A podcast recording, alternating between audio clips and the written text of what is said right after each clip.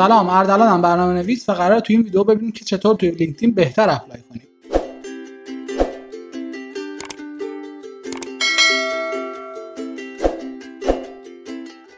خب بعد اینکه پروفایل لینکدینمون رو تکمیل کردیم و connection مون هم شروع کرد به رشد کردن وقتش که بریم apply بکنیم. قبل اینکه نکات رو توضیح بدم یه نکته کلیدی رو میگم و اون که هر چه زودتر apply کنید بسیار من دوستانی رو دیدم که قبل از اینکه شروع کنم به apply کردن تصمیم می‌گیرن که یه خود خودشون رو ارتقا بدن تو زمینه های مختلف زمینه های فنی زبان و و و. و وقتی که فکر می‌کنن آمادن تازه شروع کنن apply کردن. این کارو نکنین. خواهش می‌کنم این کارو نکنین. وقتی شروع می‌کنین به apply کردن تا مدت ها فقط reject میشین. هر چقدر آماده باشین. به هزار و یک دلیل. هر چقدر پروفایل شما match باشه با اون position فاکتورهای دیگه هم هست که تاثیر می‌ذاره و باعث میشه شما reject بشید. مشکل اصلی زبان مشکلات دیگه سبک متفاوت مصاحبه لهجه های مختلف تکنولوژی های جدید شرح کارهای متفاوت با اون چیزی که تا الان کار کردیم. مراحل مصاحبه متفاوت نیازهای فنی متفاوت و و و و. پس به احتمال بسیار زیاد شما اول که شروع کردین به apply کردن فقط هی reject و خیلی سریع هم reject یا هیچ جوابی نمی‌بینید خیلی مایوس کننده است. حالا فرض کنین 6 ماه وقت بذارین یک سال وقت بذارین دانش فنیتون رو ببرین بالا زبانتون قوی بکنین و به یک سطح confidence ی برسین به اعتماد به نفسی برسین.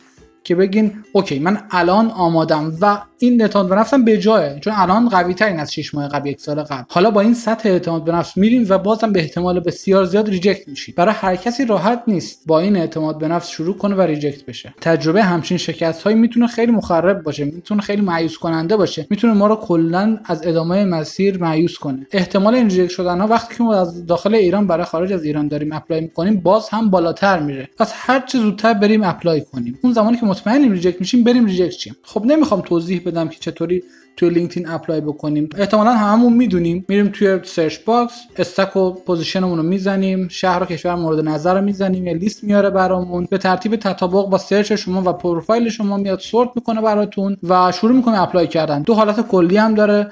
یا easy apply که با چند تا کلیک apply می‌کنیم. ما رو میفرسته به یک سایت دیگه. اونجا میریم یک فرمی رو پر می‌کنیم اطلاعاتمون رو آپلود می‌کنیم رزوممون رو آپلود می‌کنیم و تمام.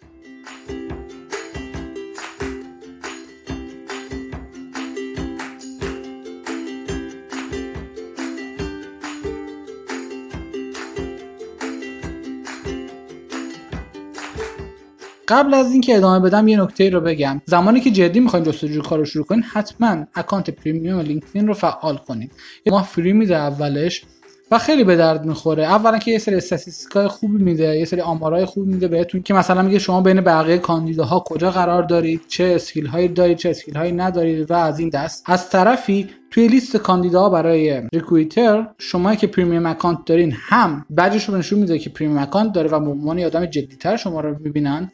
هم rate تون میره بالاتر. یه نکته دیگه هم واسه پر کردن فرم های آنلاین که احتمالا می‌دونین اینه که حتما توی تنظیمات مرورگر autofill رو فعال کنین که هر بار مجبور نشین دستی تمام اطلاعات که احتمالا هم هست رو وارد کنین. میره توی account تون میشینه و هر بار خواستین فرمی رو پر کنین خودش automatically میاد فرم رو براتون پر می‌کنه. خب تا اینجا کار چیز عجیب غریبی نبود. یه سری نکات هست که خوب رعایت میشه. اول اینکه موقع apply کردن خوب job description رو بخونین به چندین دلیل. اولین دلیلش اینه که احتمالا تو بعضی از job description ها ازتون می‌خواد که رزومه رو علاوه بر فرم پر کردن برای یک ایمیل به خصوص هم بفرستین. و این جور اپلیکیشن ها اونایی که از طریق ایمیل میفرستن زودتر دیده میشن. ساختار شرکته. صرفا به فرم آنلاین بسنده نکن. یه نکته مهم دیگه که قبلا تو ویدیوهای پروفایل لینکدین هم گفته بودم اینه که هیچ وقت خودتون خودتون رو reject نکنین. اگر position دیدین که مثلا چند تا از bullet point اشو ندارین ولی فکر می‌کنین بهتون اگر فرصت بدن می‌تونین از پسش بر بیاین apply کنین. من نمیگم بریم واسه position کاملا بی ربط apply کنین. position های مرتبطی که 100 درصد match نیستین با job description رو هم apply کنین. اولا که وظیفه reject کردن با ما نیست. یه سری آدم دیگه وظیفهشون این کارو بکنن. اونور نشستن رزومه رو بررسی می‌کنن و می‌بینن که باید accept بشه برن باش جلو